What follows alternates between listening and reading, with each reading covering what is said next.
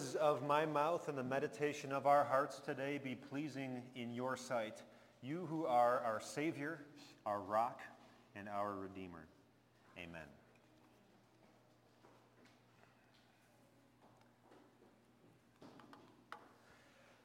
God wants all people to be saved.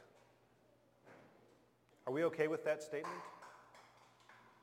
I mean, hopefully, because it's in the Bible, right? We just read it. It's kind of the heart of our sermon text. God wants all people to be saved. And uh, it also makes sense. This is something we talk about all the time. We talked about it with the kids this morning, that Jesus died on the cross for everybody in the whole world. And so it makes sense that God would want everybody in the whole world to be saved. But can you visualize what that would actually look like? This chart represents all 7.5 billion people who live in the world by country. So you can easily see which countries have the biggest population.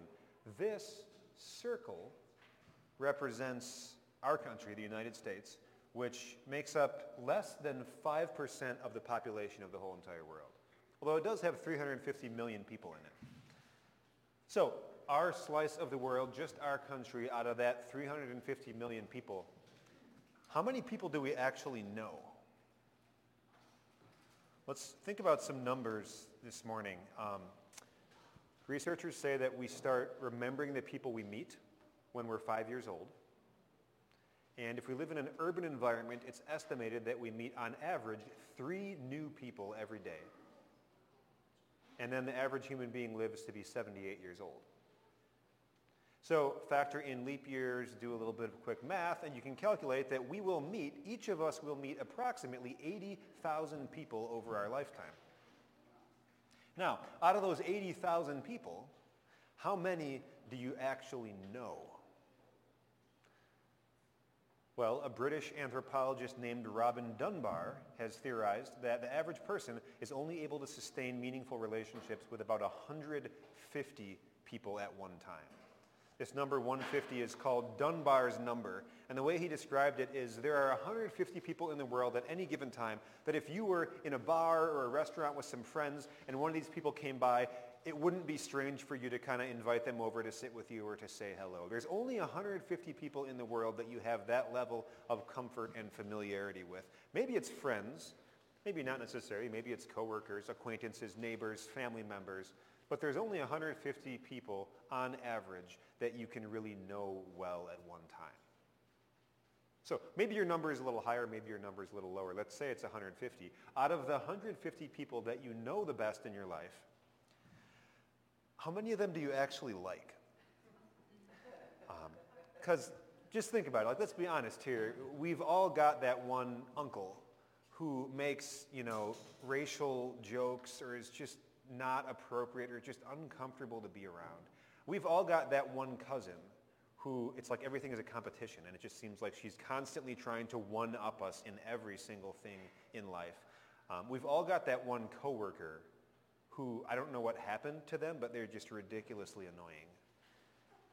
So out of the 150 people that you know well, I think maybe it's safe to say that there's a dozen that you really don't like very much. Is that fair? Okay, so now let's take that number and blow it back up. If you significantly dislike 12 out of your closest 150 people, that means there are 6,400 of the people that you will ever meet that means there are 28,000 people living in America right now. That means there are 600 million people living in the world right now who if you had to hang out with them for an afternoon, you really would not enjoy it because they're kind of annoying and you would rather not spend any time at all with them. 600 million people exist in the world that you probably wouldn't like very much. But we haven't even talked about people in the world who are murderers or rapists or child abusers. We haven't even talked about corrupt police officers or lying politicians or violent terrorists.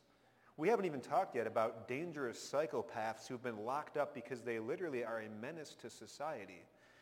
When you consider who is really included in all people, you realize what a staggering statement God is making in our sermon text today. when it says God wants all people to be saved and to come to a knowledge of the truth. There's one God and he sent one mediator between God and man, the man Christ Jesus, who gave himself as a ransom for who? All people. It includes the people that you cannot stand. It includes the people who treat you terribly. It includes the people with whom you disagree in every possible way. God wants all people to be saved. Do we? Do we really? I mean, we know the answer is like, yep, same as God. We want all people to be saved. But I wonder as we read the book of Jonah and as we laugh at how ridiculous Jonah is being and he's crying about this plant and he's waiting for fire from heaven to come and consume Nineveh and we're like, come on, Jonah.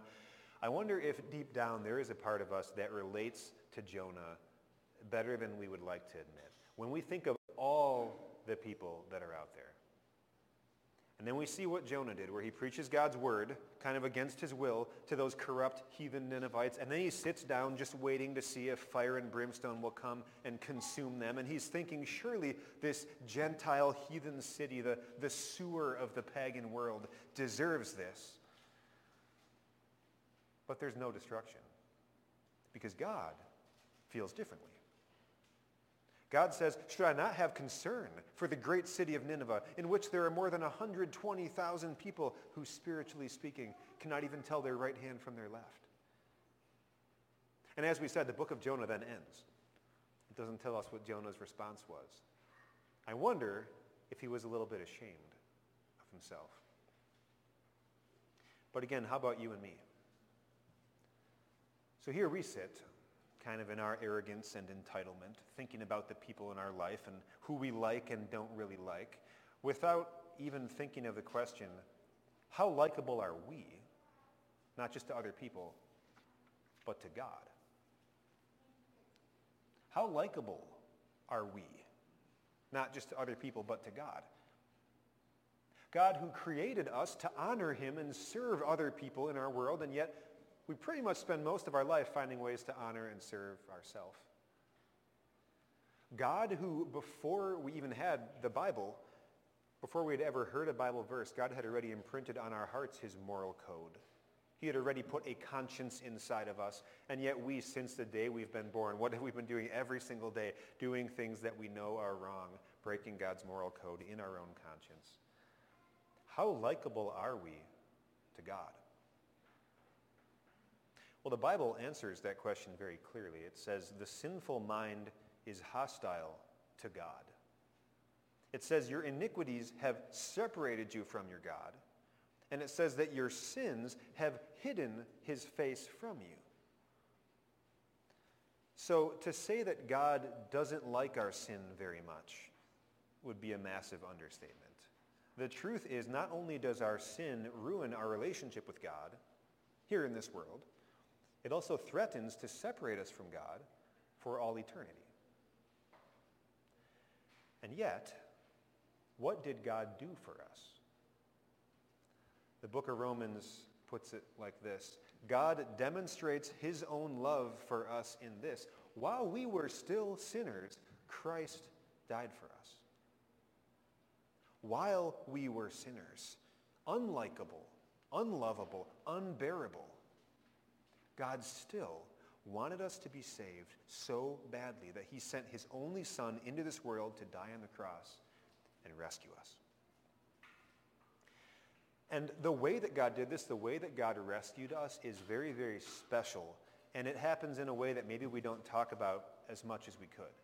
Um, so not only, not only did God send Christ to, to die on the cross for us and change everything for us from the outside, that, you know, in terms of our relationship with God, we are pure, we are forgiven, we are washed. God says we have been made holy. Not only did God send Jesus to change our relationship with him from the outside, but God sends his Holy Spirit into our hearts. And he also actually changes us from the inside.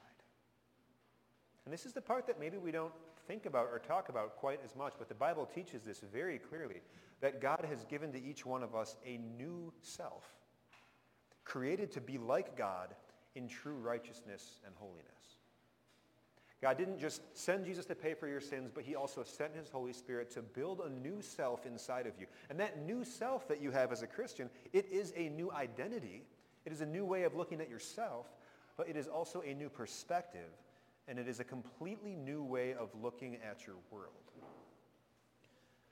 So as a Christian, day by day, more and more, God is teaching you to look at your world in the same way that he looks at it.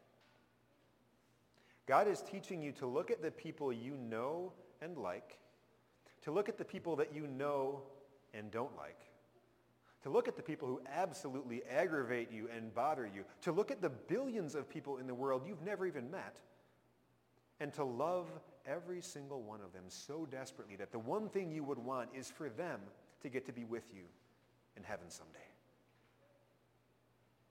God builds a view of our world like that inside of us. And as he does, all of a sudden, as we're looking at our world this way, we're suddenly filled with dismay. Because the world is huge, and we are so small. There are so many people who need to learn about Jesus, and we have so little time. Where can we possibly start? Well, one very good option would be a city. You know, if you look at a map of the world's physical population, there's some clear trends. It's not hard to see that human beings are disproportionately clustered in the largest urban areas in our world. It's estimated that, that by the year 2050, more than 70% of the world's population will live in the biggest cities. The world has urbanized a ton, especially in the last century, uh, but cities are where the people are. Now, if you would remove this and put up a different map, this one which shows the spiritual demographics of our world, believers versus unbelievers, you know what it would look like and you know where the bright spots would be? It would be pretty much the same map. Because statistically speaking, in our world, the, the 2.4 billion people who don't believe in Jesus, or in our country, the 200 million people who don't believe in Jesus, where are unbelievers clustered together? disproportionately, it is in the largest urban areas. So cities are not just where the most people are. Cities are where the most unbelieving people are, lost people, people who can't see their way in the dark, people who are living through this life without Christ. Cities are where the people are, but it's about more than just population density. Cities are also commercial centers, right? This is where the jobs are. It's where the big businesses are. It's also where the startups and the small businesses are, the entrepreneurs, the innovators in our society. Lots of them live in cities. Cities are intellectual centers, home to colleges, universities. There are students and professors and research and experimentation that's being done. A lot of it's happening in cities. And cities are also cultural centers, whether it's art or music or sports or politics or activism, like the things that people in our world are talking about and tuning into very frequently are the things that are happening in the cities. And there's one more factor. Cities are a place for people from all across the country and all across the world. Um, I've heard the analogy that a city is like a giant heart, and it pulls in tons and tons of people, and it sends out tons and tons of people. It pulls people in, it sends people out. It's the heartbeat of its society, affecting the region, affecting the culture, affecting the country and the world. Cities are the center of civilization. They've been for thousands of years. So, we're not surprised then in the Old Testament when God takes the time to send his Jewish prophet Jonah. And goodness knows the Jewish people need a prophet at this time. But God takes his Jewish prophet Jonah and sends him off to the foreign land of Nineveh, to the city which has 120,000 people in it, which is absolutely giant for the ancient world. And God says, how could I not be concerned about that great city? The cities are where the people are, and God wants all people to be saved. We also can't be surprised in the New Testament when Jesus tells his disciples to go and make disciples of all nations, uh, where do they go as soon as they possibly can? Well, they go to some of the biggest cities. If you read the book of Acts, Acts chapter, chapter 17, Paul travels to the city of Athens, which is the intellectual center of the Greek and Roman world. You think of all those philosophers debating stuff in Athens. Then, very next chapter, Acts 18, Paul goes to Corinth, one of the commercial centers of the Greek and Roman world. Acts chapter 19, Paul goes to Ephesus, which is arguably the religious center of the Greek and Roman world, the kind of the center of false god worship of many of the Greek deities. And then by the end of the book of Acts, Paul has made his way to Rome herself, the biggest and most influential city that has ever existed in the world's history up until this point in time. Why did the apostles go to all these places? It's because cities are where the people are, and God wants all people to be saved. And then today, you've got our church body, the Wisconsin Evangelical Lutheran Synod. We were originally founded by a bunch of German farmers who immigrated to homesteads in the rural Midwest. That's the history of our church body. But today, as the 1,200 churches of our synod are pooling their mission offerings and starting new churches, why are we doing it in places like Atlanta and Houston and Vancouver and Seattle, just to list a few of the most recent ones? It's because cities are where the people are. And God wants all people to be saved. So, here you are in your city. It's Atlanta, by the way. I'm really proud of this picture because it's specifically Atlanta. So here you are in your city, and uh, Atlanta's pretty great, I think. It may not be the intellectual, commercial, or religious center of the entire world, um, but it's a big city, and it's your city. And God has put you in this city for a reason.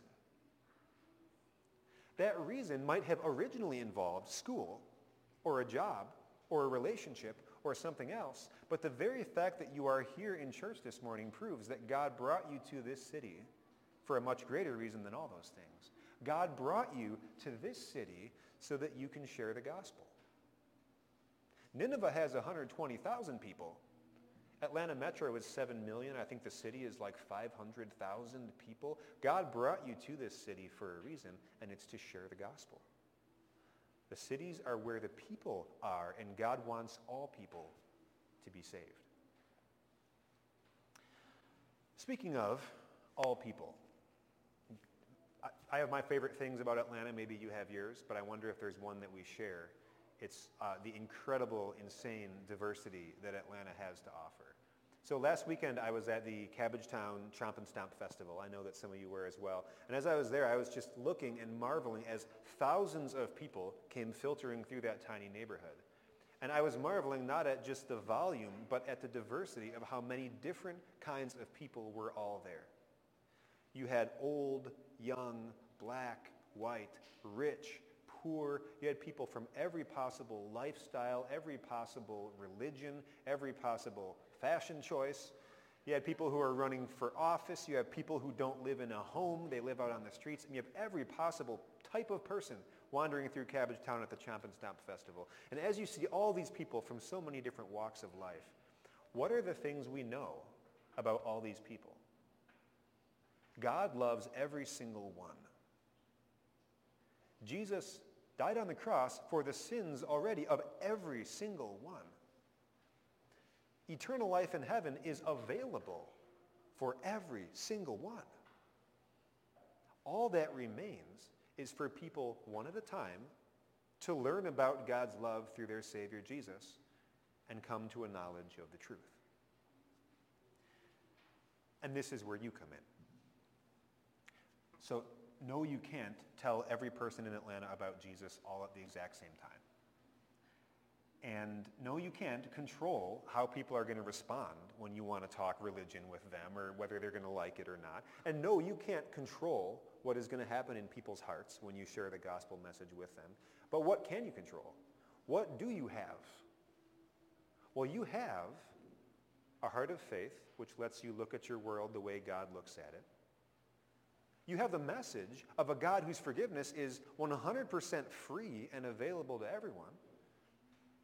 You have a church that's going to proclaim that forgiveness to each and every person who comes in each and every Sunday. You have a Bible basics class where you could invite a friend to study the Bible with you in a structured way, even without coming to church. And then finally, you have the ability to share your faith with people in your life who might never come to church, but they can still hear the gospel from a friend like you, telling your own story in your own words, in your own way. So, this is why you're here.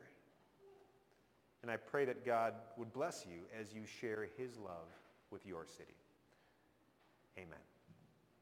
And now the peace of God, which passes all understanding, will guard and keep your hearts and your minds through faith in Christ Jesus your Savior. Amen.